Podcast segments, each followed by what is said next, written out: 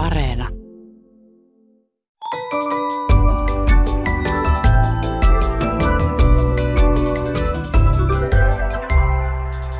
Hei, tämä on Aristoteleen kantapää, audiosyöte kielen ja todellisuuden väliseltä ei kenenkään maalta, ja minä olen Pasi Heikura. Tänään tutkimme ihmisen hien kertomia viestejä, käymme katsomassa asuntoja kiven takana ja lopuksi mietimme millainen on alkuperäinen kopio. Ennen vanhaan elämä oli vielä vaikeampaa kuin nykyään, joten kielessämme on lukuisia ilmauksia sille, kun on vaikeaa.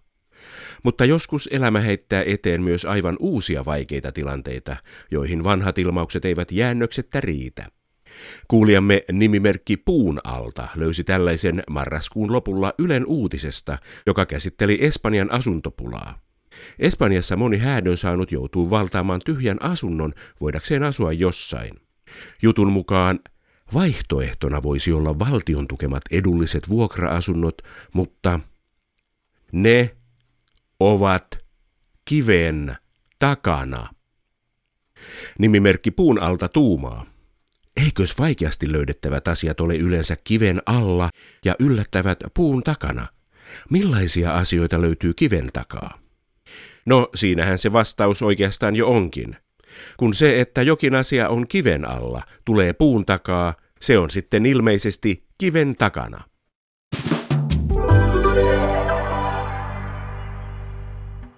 Tyttö, haluan laittaa sinut hikoilemaan. Hikoilemaan, kunnes et enää pysty hikoilemaan. Laulettiin 30 vuotta sitten maailmanlaajuisessa Inner circle yhtyeen leppoisessa hitissä Sweat, la la la la song. Kappaleen leppoisa sävy auttoi ajattelemaan, että kyse on hikoilemisesta tanssilattialla, eikä sen intiimimmästä toiminnasta. Iho on ihmisen suurin elin ja yksi sen tehtävistä on säätää lämpötilamme juuri hikoilemalla. Se on siis yhtä luonnollista kuin hengittäminen, mutta suhtaudumme hikoiluun kuitenkin neuroottisemmin kuin hengittämiseen. Vanhassa TV-mainoksessa ongelmana oli kiireisen päähenkilön mahtuminen täpötäyteen hissiin. Onneksi deodoranttimainoksen ääni sanoi, että aina on tilaa vielä yhdelle, joka käyttää reksonaa, ja pyrkiä ehti työpaikalleen ajoissa. Mutta eivät hikoilun haitat ole vain oman aikamme pakkomielle. Vajat sata vuotta ennen ajanlaskun alkua elänyt roomalainen runoilija Gaius Valerius Catullus neuvoi erässä runossaan nuorta miestä seuraavasti. Käännös Google-kääntäjän. Sinua satuttaa ruma huhu, joka väittää, että kainaloittesi alla asuu hurja vuohi. Tätä he pelkäävät eikä ihme, sillä se on oikea arvio. Peto, jonka kanssa yksikään kaunis tyttö ei mene nukkumaan. Joten joko päästä eroon tästä tuskallisesta sieraimiin kohdistuvasta loukkauksesta, tai lakkaa ihmettelemästä, miksi naiset pakenevat. Hiki ratkaisi myös historian ensimmäisen televisioidun presidentinvaaliväittelyn USAssa vuonna 1960. Vastakkain olivat presidentti Richard Nixon ja haastaja John F. Kennedy. Kennedy edusti idän katolista eliittiä ja Nixon hallitsi keskustelussa asiakysymykset mennen tullen. Mutta hän ei ollut ehtinyt maskeerattavaksi ennen televisiolähetystä, koska hän oli ollut sairaalassa hoidattamassa tulehtunutta polveaan. Niinpä televisiostudion kuumat lamput saivat hänen otsansa ensin kiiltämään hiestä, ja kohta hän sai pyyhkiä hikinoroja kasvoiltaan. TV-väittelyssä raikkaan ja hienostuneen näköinen Kennedy voitti vaalit. Jostain syystä hikoileva ihminen välittää meille viestin siitä, että hän on epäluotettava. Oli kyse kosteakätisestä autokauppiasta tai kun poliitikon otsa kiiltää TV-haastattelussa. Oulun yliopiston kehitysbiologian professori Seppo Vainio, te olette tutkinut hien merkitystä. Ovatko nämä autokauppiaan ja poliitikon paljastavat hikoilut se, miksi evoluutio on pannut ihmisen hikoilemaan? Kiinnostava kysymys, eli, eli tietysti hiki kaikille on, liittyy niin kuin siihen niin kuin lämmön säätelyyn, eli, eli se on yksi tämmöinen keskeinen tehtävä, kun me lähdetään urheilemaan, niin elimistöhän kuumenee, ja nyt sitten hiki auttaa niin kuin tässä asiassa, että me pystytään pitämään yllä normaalia lämmön, lämmön säätelyä. Mutta sitten toisaalta siinä on selkeästi tämmöinen sosiaalinen taso, joka, joka liittyy evoluutioon, eli tuoksut, hajut. Puoliso tuoksuu hyvälle varmasti kaikkien mielestä toivottavasti.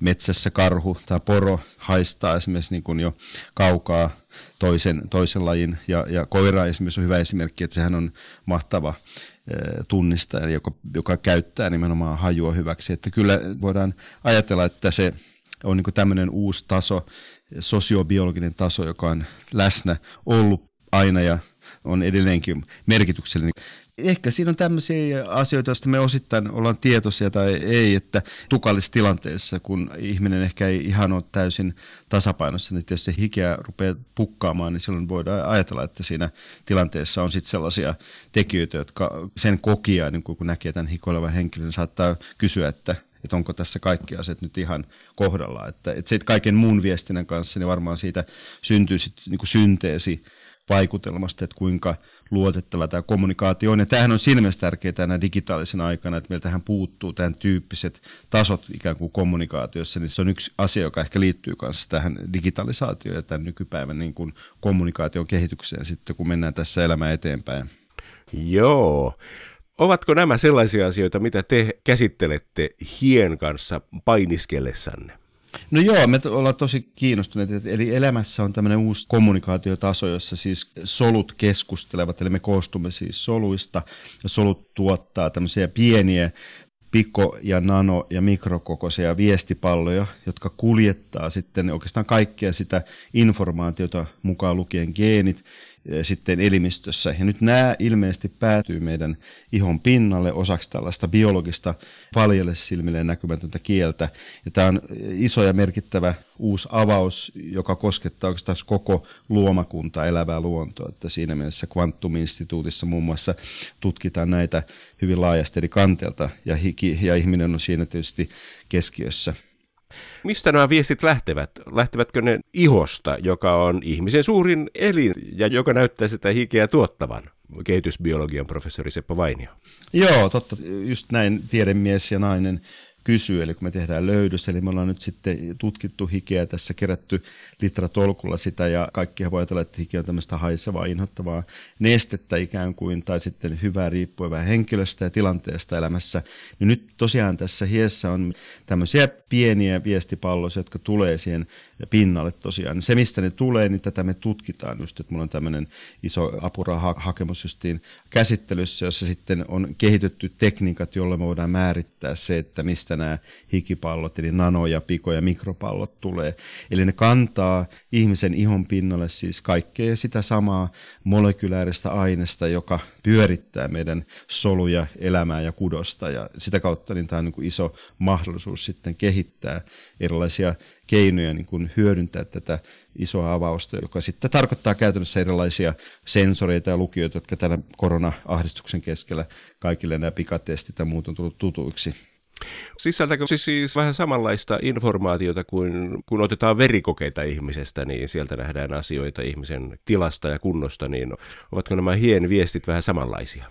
No joo, toi on kiinnostava kysymys. Eli kun ihminen elää ja syö ja nukkuu ja toimii, niin tietysti veri on tämmöinen keskeinen kuljettaja, joka sitten vie ravinteita ja erilaisia asioita kudoksesta toiseen mukaan lukien sitten infektiot, mitä me nyt koetaan. Niin nyt tämä nano- ja pikoviestintä on osa tällaista isoa liikennöintijärjestelmää, jossa solut kommunikoi keskenään. Ja nyt kun ne kuljettaa sitä samaa niin kuin molekylääristä ainetta, mitä sairaaloissa sitten testataan, kun diagnosoidaan potilaita, niin tässä yhteydessä tämä samantyyppinen informaatio, eli nämä molekylääriset viestit, päätyy siihen ihon pinnalle, ja sitä kautta me voidaan tosiaan kehittää näitä erilaisia uusia tekniikoita Oulussa tämän Quantum-instituutin ja meidän projektien puitteissa. Me ollaan aika varma, että siellä hien miljoonien pienen, pienten nano- ja mikro- ja pikopallojen seassa on tällaista informaatiota, joka auttaa meitä kehittämään kliinisesti merkittäviä ja muutenkin merkittäviä uusia terveyden ja hyvinvoinnin ja sairaudenkin lukukeinoja. Jännittävää.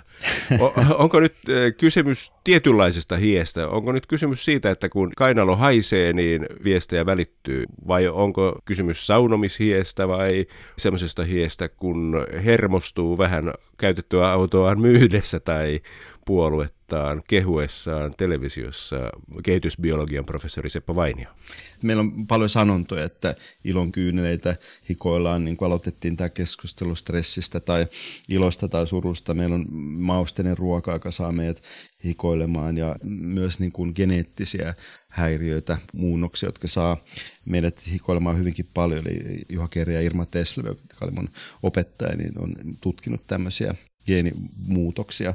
Eli hiki kyllä liittyy tässä mielessä moneen eri tilanteeseen ja se voidaan ajatella, että se on tämmöinen niin sosiobiologinen vanha järjestelmä. Se sisältää biologista symbolifunktiota. Eli kun mä puhun tässä tekstiä, niin kaikki toivottavasti pystyy ymmärtämään sen sanallisen muodostelman, mitä tässä sanon, mutta yhtä lailla meillä on sitten tämmöinen biologinen vanha kieli, joka on ollut ennen olemassa varmasti kuin tämä meidän symbolifunktio, jota mä puhun. Eli tässä mielessä meillä on ikään kuin uusi avaus tieteessä, jota voidaan sitten linkittää erilaisiin asioihin, kuten terveyshyvinvointi ja infektiiviset sairaudet.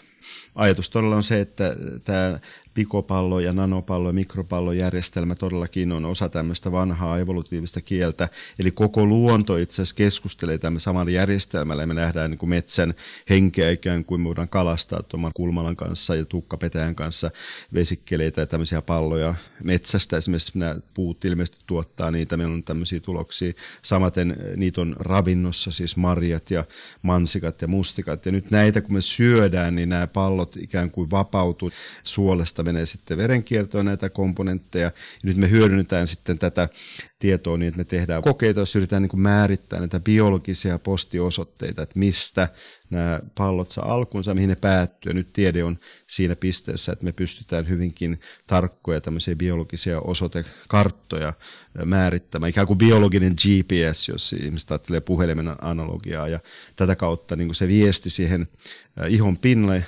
heijastaa tämmöistä isoa evolutiivista prosessia, joka avaa niin kuin ikään kuin uutta ymmärrystä tietysti nähdä ja ymmärtää luonnon kokonaisuuden toimintaa. Ja tätä me Quantum-instituutissa sitten yritetään myös laajentaa jopa ihmisestä sitten ulos. Mainitsit saunan, mutta kun jokainen menee pakkasella ulos saunasta, niin meistä lähtee höyryä, niin voitte kuvitella, että ikään kuin minun henkeni lähtee tästä nyt sitä nanoja, pikoja ja mikropallojen kautta vaeltamaan eh, ilmakehän kautta sitten jonnekin. Miten te käytännössä tutkitte tätä ihoa? Päivystätte saunan ulkopuolella millaisten mittareiden kanssa? Kehitysbiologian professori Seppo Vainio. No joo, toi on hieno kysymys. Eli tietysti tiede liittyy teknologian kehitykseen. Me VTT, Jussi Hiltusen ja kumppanien ja Oulun yliopiston uusien rekryjen kanssa tehdään laastareita. Eli meillä on tämmöisiä älylaastareita, me tehdään sellusta erilaisia sovellutuksia, saadaan ne, liitetään siihen tämmöisiä niin kuin väkäisiä koukkuja siihen laastariin esimerkiksi ihon pinnalle. Ja, ja näitä meillä on kliinisessä käytössä, eli me voidaan soveltaa jo olemassa olevia ratkaisuja lääketieteestä. Ja meillä on sellainen FinGen-aineisto, mitä Arno Paloti hienosti vetää, niin siinä on puolen miljoonan ihmisen verinäytön biopankissa, niin me voidaan sitten Suomen lain mukaan niin lähestyä näitä henkilöitä ja kysyä vaikka, että haluatko pitää tällaista laastaria, saunoa ja nukkua ja sukeltaa ja tehdä mitä tekee. Ja sitten me analysoida jatkossa näitä sisältöjä, niin se tulee kertomaan sitten erityyppisiä mahdollisuuksia tunnistaa ihmisen hyvinvointia tai kun se lähtee poikkeamaan siitä sitten kohti sairautta, niin mitä se tapahtuu. Infektiivistä sairautta on tietysti yksi ikään kuin helppo tässä, koska ne on niin vieraita tunkeutua, niin me voidaan ne tunnistaa. Sitten me tehdään niin kuin Susanna Paavilaisen kanssa tämmöisiä niin mansikkakoiria, vaikka jotka tunnistaa, kun syödään mansikkaa tai mustikkaa tai muita ruokajuttuja. Se on niin kuin tässä mielessä iso mahdollisuus sitten laajentaa erityyppisiin hommiin. Ja se hienosta on se, että ne on fyysisiä palloja nämä ikään kuin hyvinvointi- ja pahoinvointipallot. Näitä voidaan tuottaa sitten bioteknologisesti. Ja meidän lippulaivassa tämä Gene Nano, niin Ylä-Herttolan Seppo esimerkiksi vetää näitä tämän tyyppisiä isoja bioreaktorihankkeita. Tämän tyyppisiä mahdollisuuksia. Vau! Wow. Se, mikä ennen tehtiin nenällä, niin te teette sen laastareilla. no joo, tota, tämä on just kun mainitsit evoluutio, niin tämähän yksi ajatus on tässä, että mitä tuo Ilkka Hanski rauha hänen sielulleen siellä taivaassa, niin se käytännössä niin kuin osoitti, että metsän monimuotoisuuden niin kuin heikkeen heijastuu mikrobiomissa, yleensä pikku elävissä otuksissa, bakteereissa ja muissa, ja se heijastuu ihmisen niin kuin immunologisiin muutoksiin. Nyt meillä on tämmöinen niin kuin iso evolutiivinen ekologinen dimensio, tasapaino tässä, joka sitten ihmisen työstä vähän valitettavasti järkkyy, ja nyt me voidaan samalla, me vieraannutaan ikään kuin vähän itsestämme tai luonnosta ja urbanisoidutaan ja eletään vähän niin kuin pullossa, nyt varsinkin tämän lockdown tyyppisen tilanteen aikana. Ihminen on niin adaptiivinen, että ne sopeudutaan vähän kaikkeen. Niin tämä on tämmöinen great reset tai revenge tai mikä tämä on, että tavallaan luonto voi antaa meille mahdollisuuksia tieteen kautta uudestaan peilata. Me mitataan elämää itse elämälle. Kun on 6G-lippulaivan kanssa myös me tehdään työtä, niin tuodaan tavallaan se digitaalisen kautta ja peilataan niin kuin tätä pitkää evolutiivista kytkentää, niin kuin mikä meidän on hyvä säilyttää niin kuin luontoa, että me pysytään terveenä. Joo. Nykyään me länsimaiset ihmiset käydään suihkussa päivittäin, mm. ehkä joskus jopa useamman kerran päivässä. Tehdään kaikkemme, jotta se hiki ei haisisi eikä välittyisi mihinkään ympäristöön. Poistetaan mahdollisimman paljon sitä ominaishajua ja sitten peitetään sitä kaikenlaisilla dödöillä ja antipersperaateilla. Niin miten teidän työnne suhtautuu tähän sivilisaatiotyöhön, mitä on tehty tuhansien vuosien ajan jo kehitysbiologian professori Seppo Vainio? Että joo, kiinnostaa kysymys taas. Eli yksi tässä on tämä sosiobiologinen taso tavalla, että nämä fysikaaliset pallot on niin pieniä, että sinänsä on vähän niin kuin aerosolin kaltaisia, joka tarkoittaa sitä, että ne leijuu siellä ilmassa sitten pidempiä tai lyhyempiä aikoja. Ja meillä on niin kuin viitteitä muilla lajeilla kuin ihmisillä. Nyt tässä mielessä se ihmisen hyvinvointi tai tasapaino, niin ikään kuin vauva tuoksuu hunajaiselta tai hyvältä, niin se niin kuin viittaa ehkä siihen, että meillä on tämmöisiä kvaliteetteja, jotka liittyy meidän kommunikatiiviseen tasoon. Ja ehkä yksi hypoteesi on se, että vaikka lääkäri ennen kuin oli näitä hilavitkuttimia, joilla monitoroida ihmisen tilannetta, niin tämmöinen lääkäri, joka näkee tuhansia tuhansia potilaita esimerkiksi voi niin kuin tavallaan ehdollistua tämmöiseen kokemuksen kautta olevan prosessiin. Nämä veksosomin nanopallot on semmoisia, että ne menee myös nenästä, että meillä on tämmöisiä nanokanavia, joiden puitteissa ne pystyy ikään kuin rullaamaan aivoihin ja Tämä on niin yksi tämmöinen taso, joka ehkä liittyy sitten tähän ehdollistumisprosessi, joka on hyvin kiinnostava oppimismielessä. Eli tämmöinen biologisuus ja biologinen kommunikaatio tähän hikeen liittyen niin keskeinen. Vielä noista hajuista, niin meillähän on niin näyttöä Lauri Nummemaan töitä ja muita Riitta Harja, jotka tekee ansiokasta työtä Aallossa. Niin tämä, että nuuhkimalla esimerkiksi naisten tai miesten teepaitoja ja miten niitä on tutkittu, niin se viittaa myös siihen, että sinne vaatteisiin jää kiinni näitä pallereita, jotka sitten liittyy niin kuin tähän tämmöiseen emotionaaliseen biologiseen fysikaaliseen systeemiin. Sitten sitä kautta niin tämä Juha Röningin kanssa näissä Infotech-hankkeessa, mitä meillä on, niin yritetään niin kuin ymmärtää tätä nanopikoja kosmosta, että meillä on oikeasti iso uusi taso ymmärtää tämmöistä vuorovaikutteisuutta, evoluutiota, meidän terveyttä ja hyvinvointia. Nyt tämä sensorointi ja sen vieminen koko kansan ranteeseen siihen, että me luodaan tämmöisiä isoja mahdollisuuksia tiedostaa ja ennaltaehkäistäkin sairauksia ja tietysti pandemioita ja tämän tyyppisiä asioita jatkossa. Niin, se olisi kätevää, kun jostain rannekkeesta vilahtaisi viesti, että hei, täällä on joku outo, Totta. outo virus aiheuttaa jotain outoa oiretta. Joo, Oulu on hyvä paikka tässä silmässä. Meillä on tuhat elektroniikka yritystä. Et siinä mielessä niin kuin tänne mä tulin just näillä visioilla, että nyt me päästään niin kuin toteuttamaan sit näitä tämmöisiä bioelektroniikkatyyppisiä ratkaisuja. Voiko hiellä sitten lähettää semmoisia tahdonalaisia viestejä, että nytpä viestitän ympäristölleni oikein itse varmassa tunnetilasta? No joo, toi on jännä kysymys. Eli, eli meillä on tämmöinen FET Open-hanke kuin Mindcap, joka liittyy myös näihin hikipalloihin sillä, että tämä mielin ja kehon suhde on avautunut sillä uudella tasolla. Eli tässä mielessä me uskotaan, että meillä on todella mahdollisuus sitten hyödyntää tätä jopa yhteiskunnallisella tasolla enää yhteistyökuviot mahdollistaa sitten toivottavasti tätä kentän kehitystä edelleen.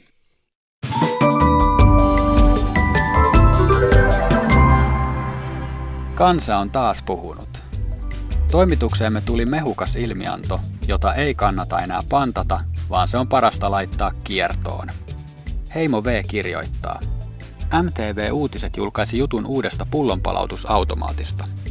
Laitteen tehokkuutta kauppias kehui näin. Tällä on tehty jo Suomen ennätys ja kohta menee 22 000 pulloa rikki. Heimo kommentoi. Ensin hämmästyin. Onko tosi, että pullot menee rikki? En halua rikkoa pulloja, vaan palauttaa ja saada niistä panttirahat. Kauppias ei tarkoittanut pullojen vaan ennätyksen rikkomista, mutta Heimo sai lopulta uutisesta selville, että kyseessä oli kuitenkin myös pullojen rikkominen. Heimo jatkaa. Laite tosiaan rikkoo pullot ja tölkit samalla. Siis yhdellä sanalla kaksi rikkomista. Kuten sanonta, kaksi kärpästä yhdellä iskulla. Kiitos Heimolle tästä viestistä. Vai pitäisikö sanoa pullopostista? Emme laittaisi päätämme pantiksi, etteikö pullojen rikkomiseen liittyvä ennätys rikkoutuisi vielä useita kertoja. Tällaisia pullojen ja tölkkien kannalta musertavia uutisia on nimittäin jo kantautunut jutussa mainitulta palautusautomaatilta.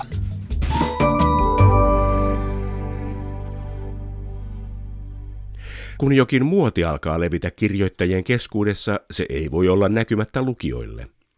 Kuulijamme nimimerkki Takaisin koulun penkille on havainnut tarinaa kertoilevilla kirjoittajilla lukijan hermostoa rasittavan maneerin. Mikä siinä on, kun toimittaja toisensa jälkeen aloittaa jutussa jonkin asian, mutta kirjoittaakin sitten, mutta palataan tähän myöhemmin jonka jälkeen aletaan kirjoittaa jostain toisesta asiasta. Miksi nostaa asia ollenkaan esiin siinä kohdassa juttua, jos ei jää jo kirjoittaa siitä enempää? Ja sitten kirjoittaa siihen väliin jotain muuta, joka on ilmeisesti niin epäkiinnostavaa, että pitää erikseen mainita, että lopussa saa tiedon tästä kiinnostavammasta asiasta. Ammattitaidotonta kirjoittamista. Aristoteleen kantapään kirjoitusmuotivillitysten trendsitter on samaa mieltä. On vanha sääntö, jonka mukaan kirjoittaja on epäonnistunut, jos hän puhuttelee lukijaa suoraan niin, että tämä tulee tietoiseksi tekstistä. Vaikka sääntö on vanha, se voi olla hyvä, joten julistamme nämä tähän myöhemmin palaajat syyllisiksi huonon maneerin tuottamukselliseen jatkamiseen ja lukijoiden aliarvioimiseen. Tästä rangaistukseksi määräämme heidät palaamaan takaisin kirjoittamaan seuraavaa juttua sitten, kun he ovat oppineet kirjoittamaan kiinnostavasti ilman tuota toopea tapaa.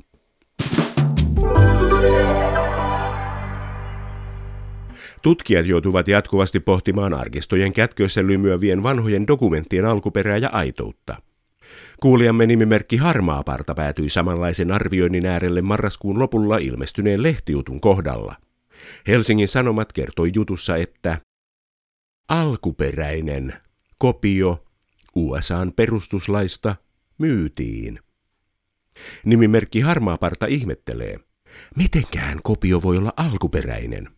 Onko esimerkiksi allekirjoitukset kopioitu niin tarkasti jo vuonna 1787, että kopiota voidaan pitää alkuperäisenä toisin kuin esimerkiksi vuonna 2000 mahdollisesti otettua valokopiota? Niin, kyllähän alkuperäinen kopio on jollain lailla vastakohtainen ilmaus. Onneksi edellisen päivän demokraattilehti, ei sukua USAn demokraattiselle puolueelle, oli selventänyt totuuden savuverhoa lukijoiden helpotukseksi näin. Nyt myyty kopio on yksi yhdestä toista alkuperäisestä perustuslain kopiosta, jotka ovat säilyneet tähän päivään saakka. Sen ovat allekirjoittaneet syyskuun 17. päivänä 1787 Filadelfiassa Yhdysvaltain perustaja-isät, muun muassa maan ensimmäinen presidentti George Washington ja neljäs presidentti James Madison. Näin siis kopiokin voi olla alkuperäinen, jos se on allekirjoituksin todistettu oikeaksi. Tässä kaikki tänään. Jos silmäsi sattuu tai korvaasi särähtää jokin lause tai sana, ilmoita asiasta Aristoteleen kantapäälle sähköpostiosoitteeseen aristoteles.yle.fi tai lähetä viesti ohjelman Facebook-sivun kautta. Vastaanotin kuulemisiin ensi viikkoon.